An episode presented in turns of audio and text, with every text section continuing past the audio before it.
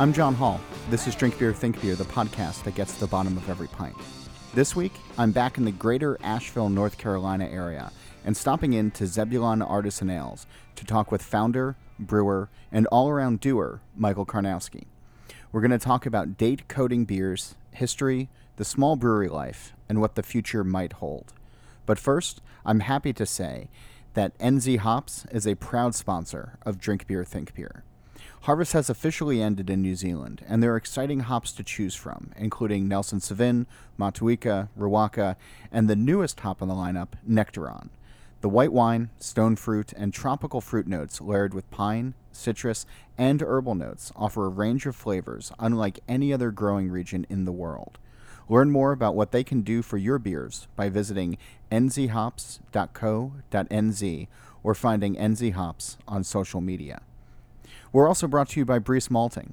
Briess has been malting barley for 145 years, and the fifth generation of family ownership is currently leading the company. But the values have always remained the same producing the highest quality, most consistent malt, and working directly with their customers to help them succeed. From pilsners to porters and everything in between, Briess offers the finest handcrafted malts, extracts, and adjuncts to help you brew the perfect beer. Visit Briess.com or visit their social media channels to see and to learn more. This show is made possible by their support, and I hope you'll give them a closer look. And also, a reminder to check out beeredge.com for articles, episodes of this podcast, as well as the one hosted by Andy Crouch, and to sign up for our newsletter. Also, check out the This Week in Rauch Beer group on Facebook and follow our pages on Twitter and Instagram. And Defend Pilsner now also has a, so- a, home on social media, so you can check that out and join the conversation. And you should maybe check out our merch page in the coming days for some cool stuff. You know, at least I think it's cool. That's beeredge.com slash merch. And if you like the show, please remember to subscribe and to leave a review. It really does help other people find the show. So, a few weeks ago, I headed down to Asheville, North Carolina for a few days to help out with photography on a new book I've been working on. And I didn't have a lot of time for social or other visits, but I made it a point to make my first stop in the state, Zebulon Artisan Ales. Mike Karnowski is the man behind the brewery. It's a small haven he started after a career brewing for others, and a career that started off running a homebrew shop. Here, he does things his way, but also with historical accuracy. Over the years, he's worked with beer historians to release period accurate beers that really offer a snapshot in time and reveal long forgotten flavors, and to showcase how beer has evolved. A few weeks ago on the show with Em Sauter and Don Tess, we were talking about date coding beer styles, and that's something Mike is doing. You'll even have a chance to try them for yourself soon enough, and I'll tell you more about that after the interview. We sat down in this tap room at his bar on a day when he's usually closed. It was a brew day, and he'd already been at it for hours. Here's our conversation. So we're in your brewery on a day when you're transitioning from brew days to being open for a tap room again. Right. It seems exhausting to sort of like living dual lives or a dual space, I guess. Yeah, it, it's it's pretty ridiculous, really. Um, but you know, as as basically a mom and pop brewery in a 1,400 square foot building, it's the only way it can be. It has to either be a tap room or a working brewery, but it can't be both. You know, people come in on Friday and Saturday and they're like, "Why aren't you open throughout the week?" and they just don't understand that if you come in here on a Monday or Tuesday, it's just chaos. You know, there's hoses everywhere, there's tanks being cleaned, there's caustic and acid everywhere, and it just there's no way I can have people in here. And so it, it's the only way it could be, you know, unless I you know, people are always asking me, why don't you expand? Why don't you get another place? And I'm just not that kind of businessman. I've always been a mom and pop uh, businessman. We had a, a, homebrew shop in New Orleans for 13 years, yeah. my wife and I, and it was just her and I and no employees for 13 years, six days a week. And it is, I mean, it it burns you out, but once you have employees, it adds a whole level of stress and paperwork and financial burden that I'm just not willing to take on. I talked to a lot of uh, uh brewers that started, you know, my size and then expanded, and they're like, Yeah. "Man, I, you know, once you start getting the employees, everything just becomes chaotic. You know, the the bartenders are stealing from you. The you know, uh, you know, they're not showing up, and you're trying to you know, or, you know, organize three, four, five employees to be there, and it's just too much. I, it, it, it, there's two types of stress. One is a stress where you have a bunch of people working for you, and the responsibility. Uh, uh, of, of you know paying them and uh, organizing them. And there's the stress of being a one man brewery where everything's on your shoulders. And I just decided to take that stress of being a one man brewery um, and just try to keep it as small as I can to, to minimize the amount of, uh, of stress in my life. That, that's got to take like a conscious effort though to do because in the craft beer world and the small beer world for 40 years now, it's been start small, grow big. Growth, growth, growth. Yeah, yeah. exactly. And so, like, it, it has to take some sort of mental commitment as well as you know, like personal commitment to say, okay, I'm I'm happy with this. Like 1,400 square feet, like two days a week, open to the public. Like this is this is good for me. And and and I I wonder how many people stop and think about like what's actually good for them as opposed to what they think the world is their definition of good for them. Well, I don't think it's the world. I think it's their their their uh, investors. You know, also I think that, the trouble yeah. is starting too big, where you have partners and investors, and that almost always leads to trauma later on. uh, so, I don't know. I, I I've watched a lot of breweries follow that growth, growth, growth pattern, and some it works for. Like Burial, I remember when they started off with just a little one and one and a half barrel Yeah. system back in the day, and it was it was super cute and fun to go to, and they just kept, you know, parlaying that into new places, new places, and they've grown, you know, organically, and uh, I respect what they they do, but I have no desire to do that, and I've seen a lot of breweries try to do the growth growth growth and it ruins them you know getting second locations third locations to try to make enough money to keep it working and then it just all collapses and um, I just think staying small is a legitimate option for a brewery. It just seems almost un-American to do so. Yeah, and uh, yeah, that's that's sort of uh, all of the. I think the newer generations of craft brewers, though, who came in, they saw the success of Sierra Nevada, and when you drive down to Mills River from here, it's like, holy shit, that is. You know that's what a billion dollars can buy you. That's you know, and there, and there's this sort of you know American Gordon Gekko, you know, want kind of kind of factor. Um, but I, I don't know. The brewers that I seem to talk to that seem the happiest are the ones that can see their entire business from standing in one place in their brewery, and there's a satisfaction that comes with that. It's like owning your first house and seeing your land. Right. Yeah, I mean, there's a lot of brewers who, you know, start a brewery and then five years later they aren't brewing anymore. They've got a brewer that brews for them and they're just kind of pushed to the back room where they're ordering and filling out invoices and things like that. And the only re- I mean, that just doesn't sound appealing to me at all. The only reason I opened a brewery was to have a creative outlet for me to to make beer. That's first and foremost the reason I opened this. Second was to get out of a brewery that I was having a lot of personal problems with the uh, the people that worked there. Yeah.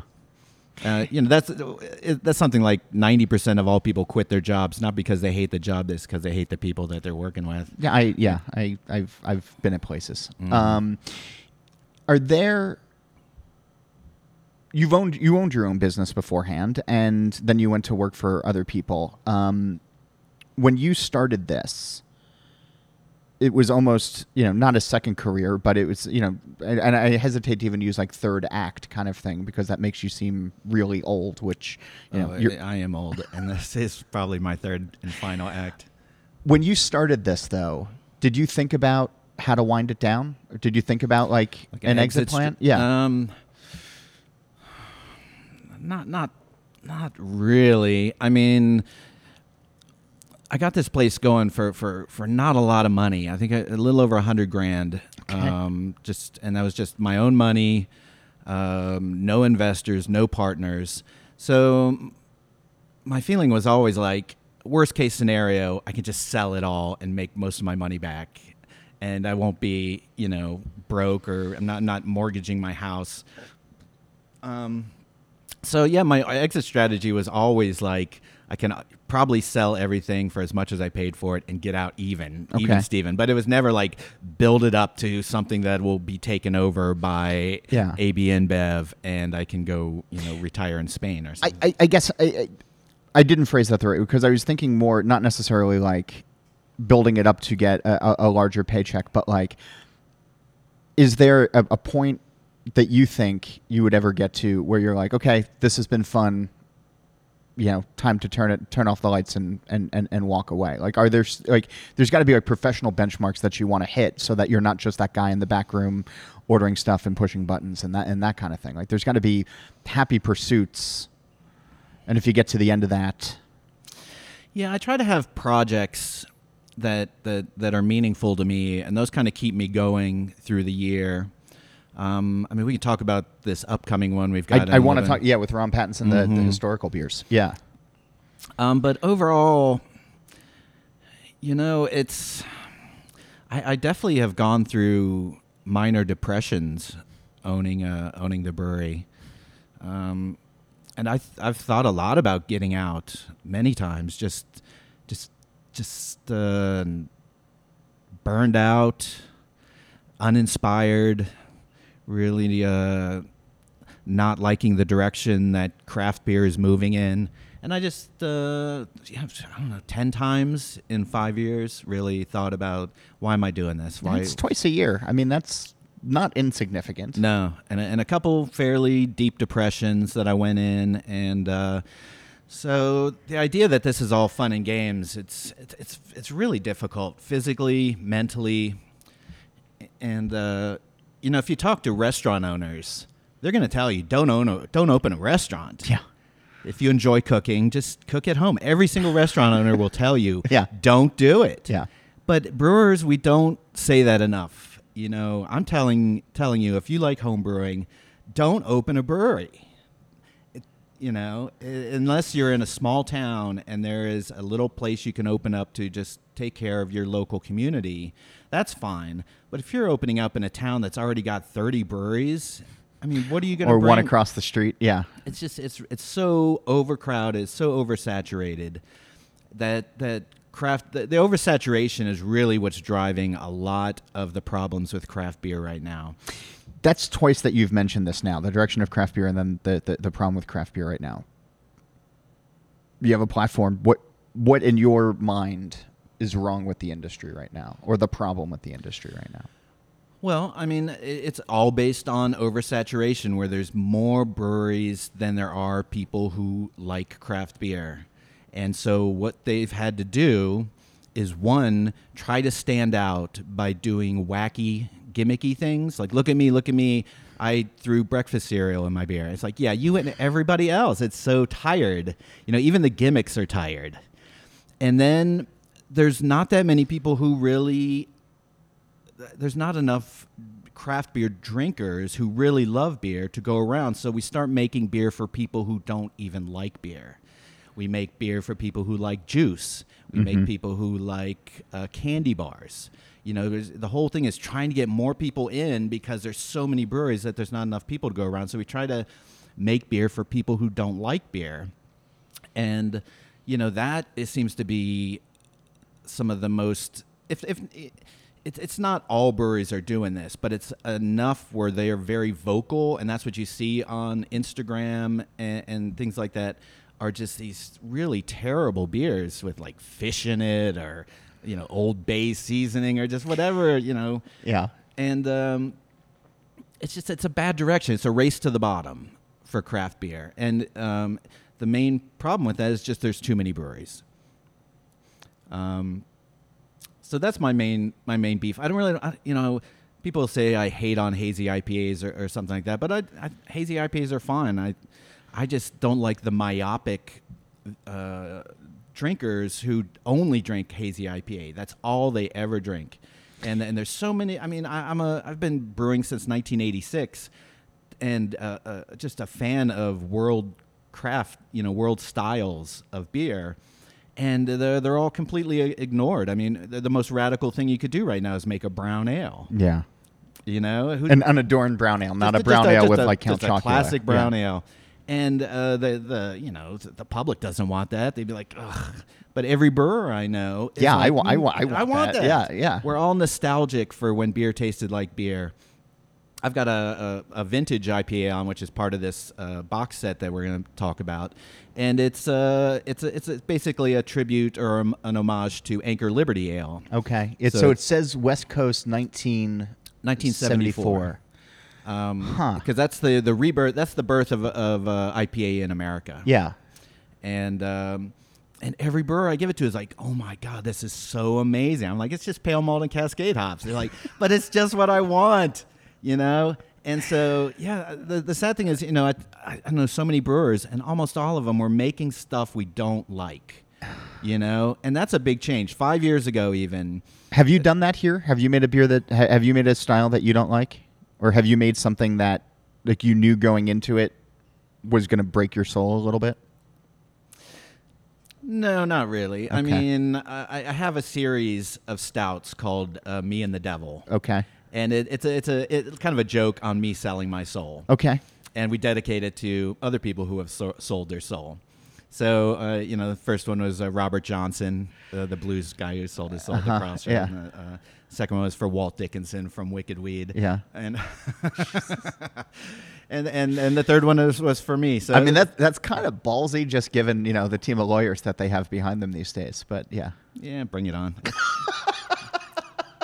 you know, uh, the intellectual property theft is another big problem with craft It's beer. a shoot. It's it, yeah. It's and it's that's the one that I can't get past. Like if you want to put 13 pounds, you know, per barrel of you know Fluffernutter y- yeah, or yeah, whatever in your beer, like go for it. But it's it's the intellectual thre- uh, property theft that just absolutely kills me. And the small lazy. brewers that are doing it and saying, you know, oh, we're so small, nobody's going to pay attention to us. And there's that story.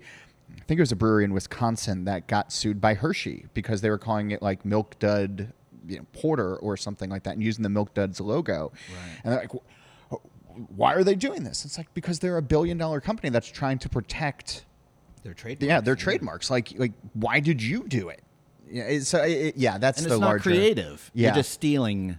You know, so that's what a lot of breweries are. They're all making the same beer that they're stealing the idea from somebody else, using somebody else's artwork. It's just the opposite of what craft beer should be. You know, it should be creative brewers making following their own vision of what they want to bring about in the world. But instead everybody's just aping what sells for other people and, and they're not even doing their own artwork or names. It's all just pretty sad. I, I imagine that there would be brewers that argue that their creativity comes from double dry hop, citra mosaic, whatever. I, But I how's it creative if it's the same thing that everybody else is doing? okay. No, I, I, I, I'm, I'm just throwing out a devil's advocate. I, I you know, I don't, I, I don't have the answers to these things. I'm just here to, you know, I mean, creativity to questions and then me means away. coming up with your own ideas. If you know, if, Yeah. if you're a musician and you're, I mean, I'm in a cover band, uh, uh, uh, Who, and who are you covering? we do all kinds of classic rock stuff, but I don't consider it creative. Right. I consider it musical, Yeah. but I, there's no creativity. I, I'm playing other people's music. Yeah. So I don't. I have my own. You're not rewriting the, the I- melodies. You're not uh, No, I- reworking I, the I have lyrics. my own of- side yeah. project I do, which is 100% my musical vision and endeavor. But the, the the classic rock stuff, it is not creative at all, and I'm not trying to pretend it's creative. And these brewers who are just making the same beers that everybody else is making, um, eh, they should not think that they are creative either. They're just aping uh, stuff that other people have already done, and it's boring. And uh, you know, and the, but the the thing that the if you uh, the devil's advocate would Yeah. say, well, it's a business and you got to make money, right? Sure. But that's if you have multiple employees and big rent and Right. you have a robust 10 year plan that you're hoping to break within five or, yeah. Right. Where, where do you look for creativity? How, how, how do you impart creativity into your beers? Um, you know, for one, I, I, I just mine the vast wealth of cr- of craft styles that are already out there that everyone's ignoring. Um, historical styles. Um, I get a lot of inspiration uh, from from chefs. Okay. From, you know, if I if I need an idea, I'll uh, you know just watch a couple hours of some street food videos from Indonesia, you know, on YouTube, and just all of a sudden I'll be like, ooh, that that might work. You know, maybe we'll do a, a Chiang Mai farmhouse ale. You know, a, a saison based on uh, the ingredients you would find in Thailand.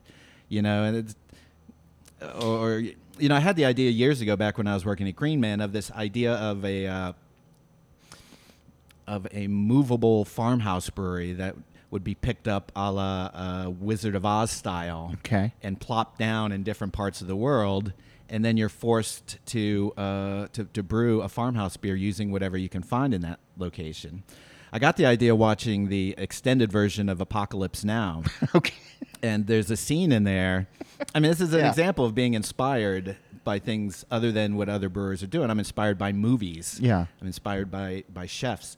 And so in this uh, in Apocalypse Now, they are traveling upriver through Vietnam, and they come upon this little French enclave of French people because you know the French were there colonizing before we tried to go in and uh, there's these French people living in the middle of the Vietnamese jungle, and they're baking French bread, and they're trying to keep their, you know, keep their their, their cuisine going using what they can find in the jungle, and that kind of got me an idea of like, what if they were Belgians, and what if they were trying to brew in the middle of the jungle? Yeah. And so that the first time we, we played around was that was uh, the first collab we did with uh, Burial back when I was working with Green Man, and we did a uh, did a Vietnamese or Thai uh, farmhouse ale with like kaffir lime leaves and uh, ginger and lemongrass and that kind of stuff.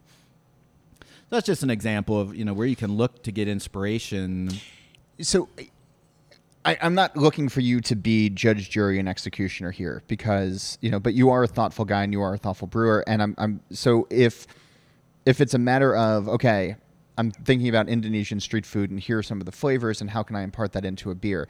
If a hazy IPA brewer said, okay, I really love blueberry cereal. What are the flavors of that? and then deconstructed it and found other ways to impart the flavors of that particular breakfast cereal into their beers. Would, would that sort of fall into a, a creative realm in the same way Yeah, I would not have a problem with that at all. If you are emulating, trying to get some flavor from your childhood Yeah. by using your skills, your craft, and natural ingredients, I don't have a problem with it. I have a problem with people throwing a pallet load of blueberry cereal. oh yeah no that's pull- just cheating. yeah It's- just pulling the dump you know, truck up to the general mills factory and being Yeah. like fill it up it's going in the mash No, yeah I, I'm very intrigued by beer being able to trigger memories. Yeah. uh, I, th- I think I think that's very intriguing, but I just don't want to do it by being blatantly obvious with what you do. There's no skill in that. There's no talent. when you so that's the other fun thing right uh, uh, uh, flavors triggering memory and i'm always not always disappointed but I, I when somebody tells me exactly what's in there like oh this is our peanut butter cup stout or you know whatever it is where there's no guesswork involved you know like you can't have that brain exploration because you read the can and it says you know here's what this is. Uh, i- immediately like there, there's no gratification that comes with solving the puzzle or letting your mind wander a little bit. And it's one of the reasons i like doing the, the, you know, the other podcast steal this beer where we don't know what we're drinking um, or even when i'm doing blind reviews you know because like i can really spend some time trying to, to, to tease it out is that a conversation that you like having with drinkers of try this i'm not going to tell you what's in it see where it goes or is that not something is that uh, as, is that not as much fun No, I mean that's okay. It's just on on all of our bottles we list everything that's in the i i- that goes into it ingredient wise. okay So it's I don't you know it'd be different. Like we we did a series uh, called Mexicana one through three, and they were all uh, beers inspired by the cui- the Mexican cuisine of different regions of Mexico. So you know we had uh, like a Oaxacan uh, uh, dark saison with burnt tortillas. Okay. Uh, cocoa nibs and like pasilla chilies and but it was all very subtle you know it wasn't just in your face it wasn't like i was throwing chimichangas into the mash Yeah. you know this is me trying to make a delicate interesting beer that's very complex that uh, makes you think you know what I'm thinking of mole sauce. Yeah. You know, I don't, but I don't specifically spell it out. Okay. But uh, you know, then we did a northern one with uh, tomatillos uh, and and uh, roasted serranos, doing kind of a chili verde, salsa verde type thing too. H- how'd you compensate for the acidity in the tomatillas? Um, It they, wasn't- they, they didn't come across really that Okay. acidic. But see, that's an example of using real ingredients to get uh, Yeah. the, the the end result, not just going straight for throwing actual food product in. Because I mean, the FDA hammer is is coming down. You know, when people start throwing fried chicken and, and hamburgers and, and things like that, the, the FDA is going to require Yeah. uh, nutritional labeling on that. Oh, and yeah. I just don't. I think we are better off monitoring that ourselves. We do not want to get the government involved in it, and I think I'm going to be pissed off at the these brewers who are going to end up bringing the FDA down on us. Because right now we're an agriculture pro, uh, agricultural product. We are flying under the radar Yeah. for the most part. And and if all of a sudden the inspection starts coming down on us really hard, we- we're gonna all regret letting these brewers do stupid shit like throw fried chicken in their beer. More with Mike in a moment, but first, a word from the companies and organizations that help support this work. Please give them a closer look. Briess is the original craft maltster and currently offers the broadest product line in the industry. Briess's barley is grown in the Bighorn Basin of Wyoming and Montana, where warm days, cool nights, and floodwater irrigation yield some of the highest quality barley in the U.S. And if you're thinking about beer competitions and the newly announced New Zealand Pale Ale and New Zealand IPA categories, visit NZ Hops online at nzhops.co.nz or find them on social media. There you'll learn about varieties bursting with white wine, stone fruit, tropical fruit aromas, and more. Hops from New Zealand are unlike any others found on the globe. Discover them today. And now, back to Mike Karnowski of Zebulon Artisan Ales in Weaverville, North Carolina last week on this podcast, which I, I, I didn't know you had this on tap, so I'm I'm, I'm curious about it. Uh, we started talking about uh, should beer styles be date coded, and uh, I was with Don Tess, the Canadian writer, and Em Sauter, the the cartoonist and writer, and and we were talking about just the nature of how beers have changed and how it's tough to you know you walk into a brewery these days and you know an IPA could mean one of any thousand things. Um, Fruited sour. yeah, yeah. Here's our pastry stout. It's got hops. It's an IPA. Um, but that you're dating a date and place for this vintage IPA really speaks to, to, to, to what we were talking about. And I guess also with this historical project that you're doing, that beer styles do live within certain periods and certain certain dates and evolution happens and, Oh, sure, and, sure. and, and things change when you're creating something like a 1974 West Coast IPA, where did your research start? Well, the, the the 1974 West Coast is an homage uh, to uh, Anchor Liberty. Ale. Yeah, Um, and uh, you know, it doesn't take much research to find out it's pale, you know, That's pale it was, malt yeah. and Cascade hops. And I know the the original gravity. I know the IBUs. It's pretty easy to, to, to figure that out. but I mean, I, I don't know how much Liberty has changed over the years, or if it has at all. Well, I I, I was uh, using their description and recipe from those days. Okay, Like where then the the one that's after that is a West Coast 1994. okay, which is a Pliny the Elder uh, homage clone. Whatever. I mean, I hate to say clone, um, but it's based on, and, and that's a beer that's changed a lot too. yeah, So, but I went for Vinnie's actual his recipe from 1994 that he published. Uh, I'm not trying to copy uh, Pliny now. I'm No. trying to show what the the evolution of IPA and what the big deal was when Pliny came out in '94. as somebody who brews beers from periods of time, let's talk about IPA for a second. How how have you seen in what you've brewed and what you've tasted? Um, d- did you have you done something before seventy four? Well, we're doing a six pack. Okay. And so it's starting off with an IPA from around 1840. Okay. And the, the, the first four are all Ron Pattinson recipes. Um, so the, the yeah the IPA started in you know the seven, late mid to late 1700s, and uh, they were always barrel aged for a full year before they were even put on on the ship to go. So they'd be a year and a half old by the time they made it to India. Um, so very unlike a modern IPA, and they're, they're, you know it's aged with Brettanomyces in the oak barrel for a full year. It's a huge amount of hops, 160 IBUs of Goldings. Wow. All right. And um, so it, it, it's that's how IPA starts off, and it's fun to have something that intense and that crazy. It's it's almost hard to wrap your your modern beer drinking mind around, you know, th- this style of beer. It's so challenging and so interesting and so anti-modern. And then we're gonna follow it as uh, as the world changes, you know, through world wars, uh, through inventions of different malts and, and laws that were passed.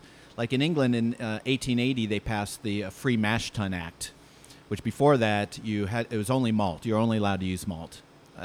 And after 1880, they were allowed to use you know flaked corn, flaked barley. They were uh, 1840 they were allowed to use sugars. So a lot of you know, so so a beer like an IPA changes every time one of these things happens. So a lot of the fun of, of drinking along with, say, Ron Pattinson giving a lecture, is you have in one hand a pre World War One IPA, and your other hand you've got a post World War One IPA, and you can literally taste the difference uh, uh, from the same brewery. Yeah. And, and I th- it's just such a fun way to, to learn history and to see how styles evolve. Because, like you were saying, it, the, if somebody wants to know what was an old porter like, Yeah. you got like, well, what what are you talking about? Are you talking 1700s, 1800s, 1850s, Yeah. 1900s, 1950s? They're all very different from one another. Um, but that's I think the fun uh, is is learning about that. Uh, It's sad to me that when you, you look on social media and people who are trying to educate people about beer are really mocked and looked down on. I mean, you've seen the the, the memes. uh, Yeah. You know, what's the worst possible the, the way of catching COVID or something, or that the, the least way is to start talking about the history of IPA because they turn away and walk off. And I mean, Yeah. it wasn't that long. It was like five years ago where brewers were literally talking about educating the public. Yeah. But now the public does hates to be educated. They do not want to, to, to be schooled or to be educated on the history of beer, uh, on the different styles.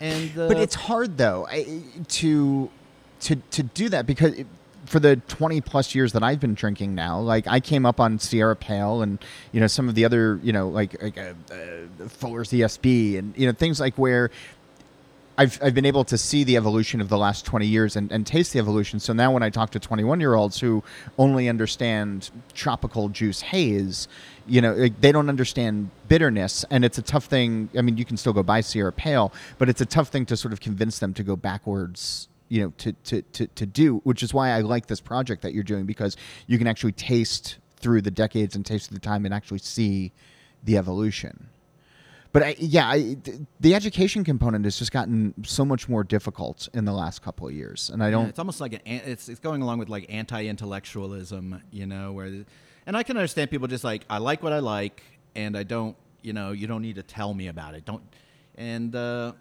I don't know. I just I, I think you're missing out on a lot of the history of beer, the the, the old styles, the it, there's, it's a world of beer out there, and just to see it all focused on hazy IPAs and pastry stouts, it's just sad, you know. Um, at least to me. Sure. But if people enjoy it, they enjoy it. What do what do I care? I mean, I, I really, I'm not. I know it comes across like I'm. I'm. Can I say? Sure. Yeah. No. You can. Yeah. I'm not shitting on breweries that uh, are, are doing that if that's what they really enjoy, or if they have a lot of employees and they need to to pay those employees, and that's what they need to do. They need to sell what sells. But we can, I think, we can all agree as beer lovers that it's just seeing a small sliver of the the entire beer world and the beer culture that exists out there. And you know, you see it with with Untappd ratings. You know, Pilsner. Yeah. it's a it's a lager. I don't like lagers. Two stars. Well, and that's sort of- subtlety and and finesse just do don't seem to exist anymore. No, and that's where a lot of the education comes from. If somebody walks in and they're looking at the board and then they're looking at your phone and then they're looking at the board and they're like, "Oh, you know, a Keller Pils only has, you know, two stars because, you know, the the Wicked Weed scent just came through or whatever." You know, it, it's that's going to influence their decision as opposed to just, you know, being experimental and being you know adventurous um, i mean that that was when i first started drinking like that was sort of the fun thing was going to bottle shops and just you know picking up bombers and not knowing anything about them and being like let's open it and take some notes and find out what it was and it was a you know russian roulette of of sorts of you know sometimes you got something that was really terrible to to your palate but you still got to taste it as well here i, I don't even know if drinkers have the chance to do that Yeah, I, I, think Untappd has been really bad for craft beer. Um, I, I- it's just it- I have not yet met a brewer who's like, I think it's the best thing that's happened. I think it's been a game changer for the positive. I've not met a single brewer who has said that. I don't. I, yeah. I, I, I don't look at it. Uh, years and years go by. I, I pay no attention to it. People come in like, I, "Is this the the beer that's on Untappd?" I'm like, "I don't know. I don't. Maybe. Please don't review it. I don't care." it's just you know, and, and Do you want people to review your beers? Do you want people to? um, You want people to taste it, but and drink it, obviously. Yeah, I mean they can review it if they want. It's just, but I, I think Untappd works as a record-keeping device of beers you have had. Yeah. For your own personal use, you can go back and find out. But it's become this thing where you know bottle shops won't buy a beer if it's only got like two ratings Yeah. of, of point, you know two stars.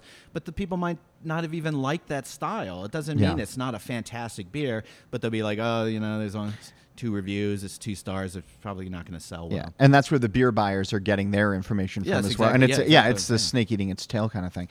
I, I, I want to get back to historical styles because we can beat up on Untappd all day long, but um, uh, it's fun. But uh, when you chart the way that IPA flavors have evolved, and I, I'll, I'll use that word evolution, but um, is it brewer preferences? Is it consumer preferences? Is it advancements in technology and ingredients methods?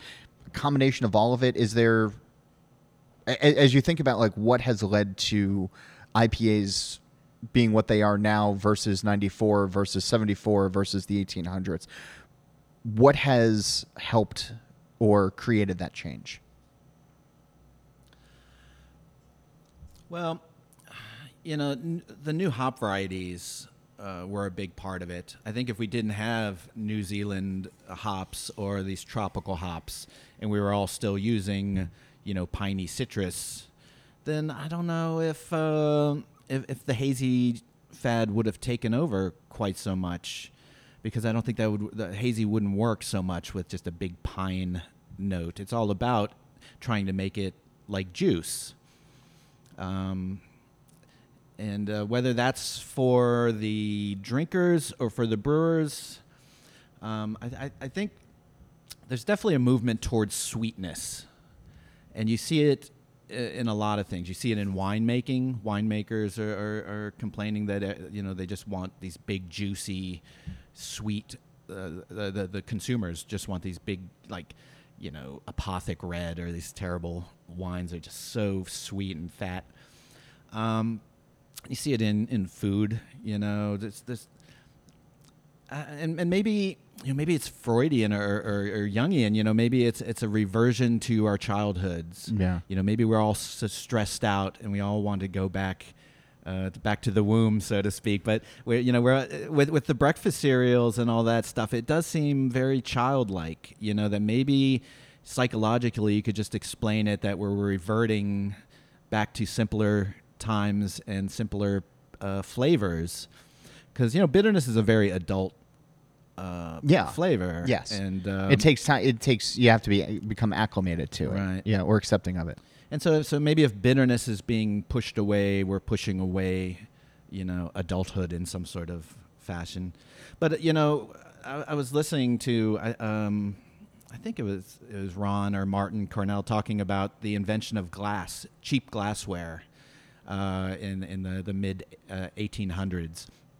and how that really pushed the um, the the light lagers, the light clear beers that were becoming really popular at that Yeah. time. Um, and before that, you know, people were using just stone mugs, and nobody could see what you were drinking. Yeah. All of a sudden, people could see what you were drinking, and you wanted them to see that you were drinking the new hip stuff. Yeah. And I think that happened with Instagram.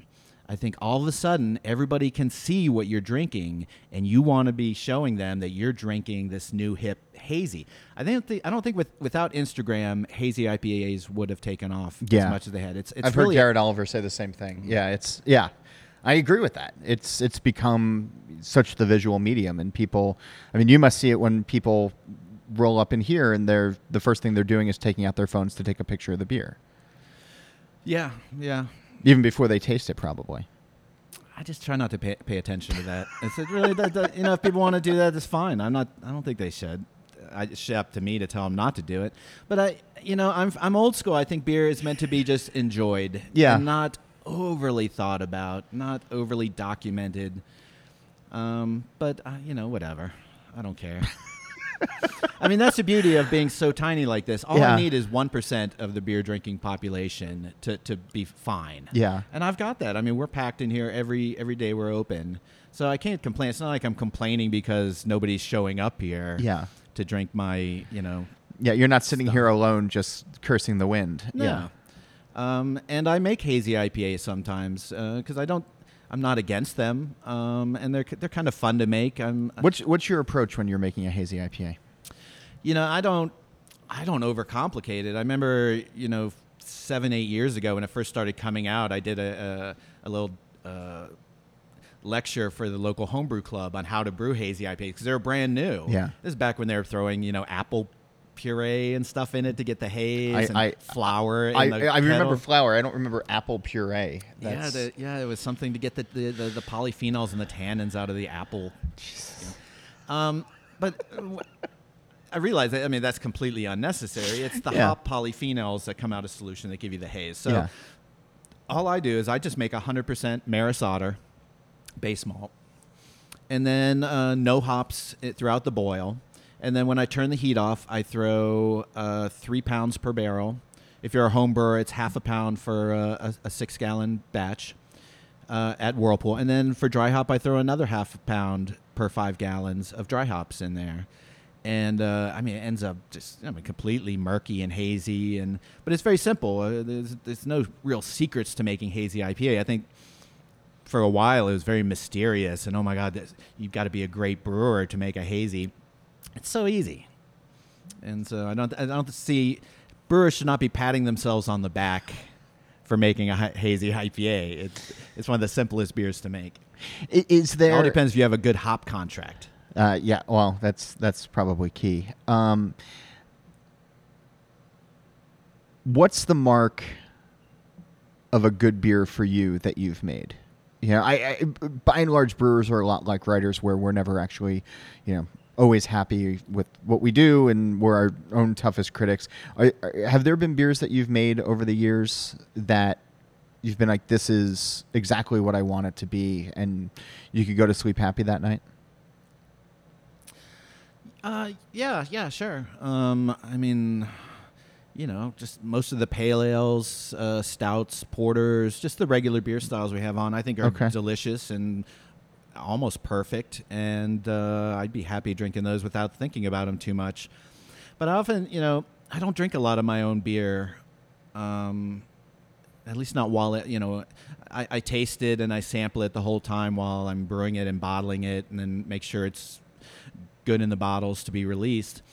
But then after that, I don't really think about it that much. I might go back every, you know, six months and open one up just to see how it's aging. Yeah. But I try to tell people it's like, you know, David Lynch doesn't go back and watch his old movies. Yeah. You know, N- Neil Young isn't going back and listening to his old albums.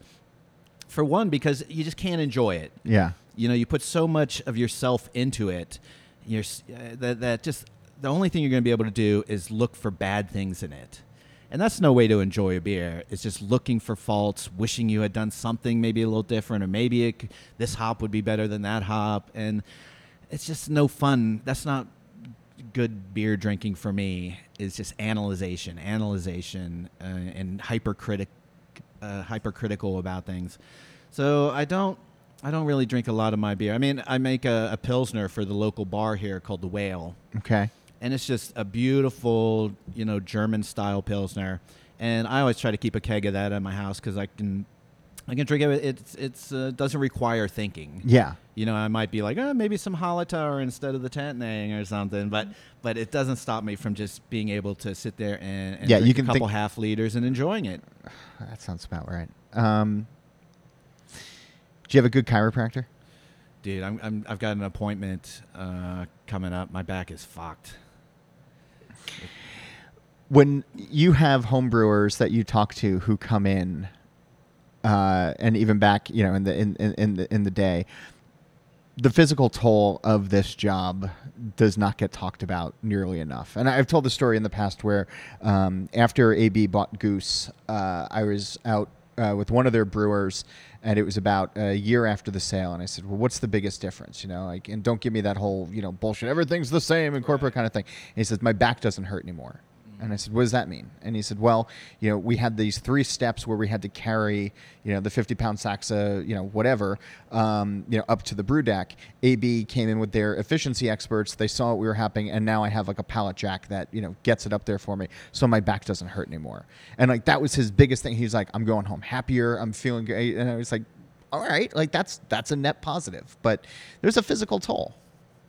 Yeah, it, it's it's really a young man's game for sure. Uh, I mean, I'm 54, and I I got to start thinking about some sort of ex- exit strategy, or you know, getting somebody in here uh, to to, to uh, be an assistant brewer because it's you don't see now that you've said this on the radio, man, you're going to start getting resumes and you know flowers in the mail. Yeah, I mean the trouble is I want to pay somebody well. Okay. You know, I don't. I That's the- that's the other important thing that people don't talk getting about, Somebody yeah. twelve bucks an hour to to do stuff. I mean, we even pay our bartenders like twenty bucks an hour plus tips. You know, just because we want somebody good. We want somebody who knows the beer, so we're willing to pay. And I would want to Yeah. to have a good uh, brewer, and I'd want to pay him, you know, 30, 40 grand. And there's just that money isn't here in this Yeah. little brewery to, to to make that happen. So I don't know what I'm gonna do, but uh, yeah, you don't see 60 year 60 year old guys up on the brew deck. You know, not in a small brewery like this where you're all, you know, there's no there's no mechanization Yeah. mechanization going on here. Yeah, those four steps are those can be brutal. That can be Everest. But you know, to tell you the truth, I never throw out my back or hurt myself actually working at the brewery. I'm sure I'm damaging it, and then I always I always throw it out, you know, sneezing or picking up a sock off the bathroom floor or something. But it's it's because my my body's so just you know out of whack and destroyed from from brewing that that these little things throw it out. But it's probably because you know when I'm at work, I'm consciously you know lifting with my legs. I'm consciously you know standing up straight when I'm going to do something. And then when I get home, I'm more just kind of like do do do, and that's when you mess things up. So I don't know. We'll we'll see what the future holds. Like Jim Morrison said, the the future's uncertain. The end is always near. I think that's a good place to leave it. Thanks. Okay. Thanks, Sean. Yeah, appreciate it. My thanks to Mike for the hospitality and the history lesson. As promised, if you'd like a chance to taste some history, he'll be releasing a box set of six 500 milliliter bottles following the evolution of IPA from 1800 to 2000. It's a companion for an upcoming streaming lecture featuring Ron Pattinson and Mitch Steele. The beer is going to be available at the beginning of July, and you can follow the brewery's social media. You should be already, but follow their channels and check their pages for release info. And speaking of cool things, you should also check out the This Week in Rauk Beer page on Facebook and our handles on Twitter and Instagram, as well as Defend Pilsner. It now has its own pages on as well, and you can get to them through beeredge.com. If you have suggestions, and there's been some cool ones that have come in lately, so thanks for that, you can email me at John Holl, it's J O H N H O L L, at beeredge.com, or you can talk to me on Twitter at John underscore Holl. And please make sure you're subscribed to the show and leave a review if you're so inclined. If you'd like to learn about advertising and supporting independent journalism, please contact Liz Melby. She's on email at liz at beeredge.com. And speaking of that, NZ Hops is a proud sponsor of Drink Beer, Think Beer. Harvest has officially ended in New Zealand, and there are exciting hops to choose from, including Nelson Sauvin, Motueka, Riwaka, and the newest hop in the lineup, Nectaron. The white wine, stone fruit, and tropical fruit notes, layered with pine, citrus, and herbal notes, offer a range of flavors unlike any other growing region in the world. Learn more about what they can do for your beers by visiting nzhops.co.nz or finding NZ Hops on social media. We're also brought to you by Briess Malting. Briess has been malting barley for 145 years, and the fifth generation of family ownership is currently leading the company. But the values have always remained the same producing the highest quality, most consistent malt, and working directly with their customers to help them succeed.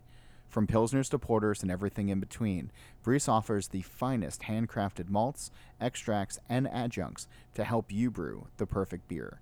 Visit Briess.com or visit their social media channels to see and to learn more. This show is made possible by their support, and I really hope that you will give them a closer look. Be sure to listen in to Steal This Beer every Monday, the BYO Nano podcast on the 15th of every month, and the Beer Edge podcast with Andy Crouch. Nate Weber provided the theme music. Jeff Quinn made our logo. Remember to defend Pilsner. I'm John Holl, recording again this week from North Carolina. New episodes of this show release every Wednesday, and that's when I'm going to be back again to drink beer and to think beer.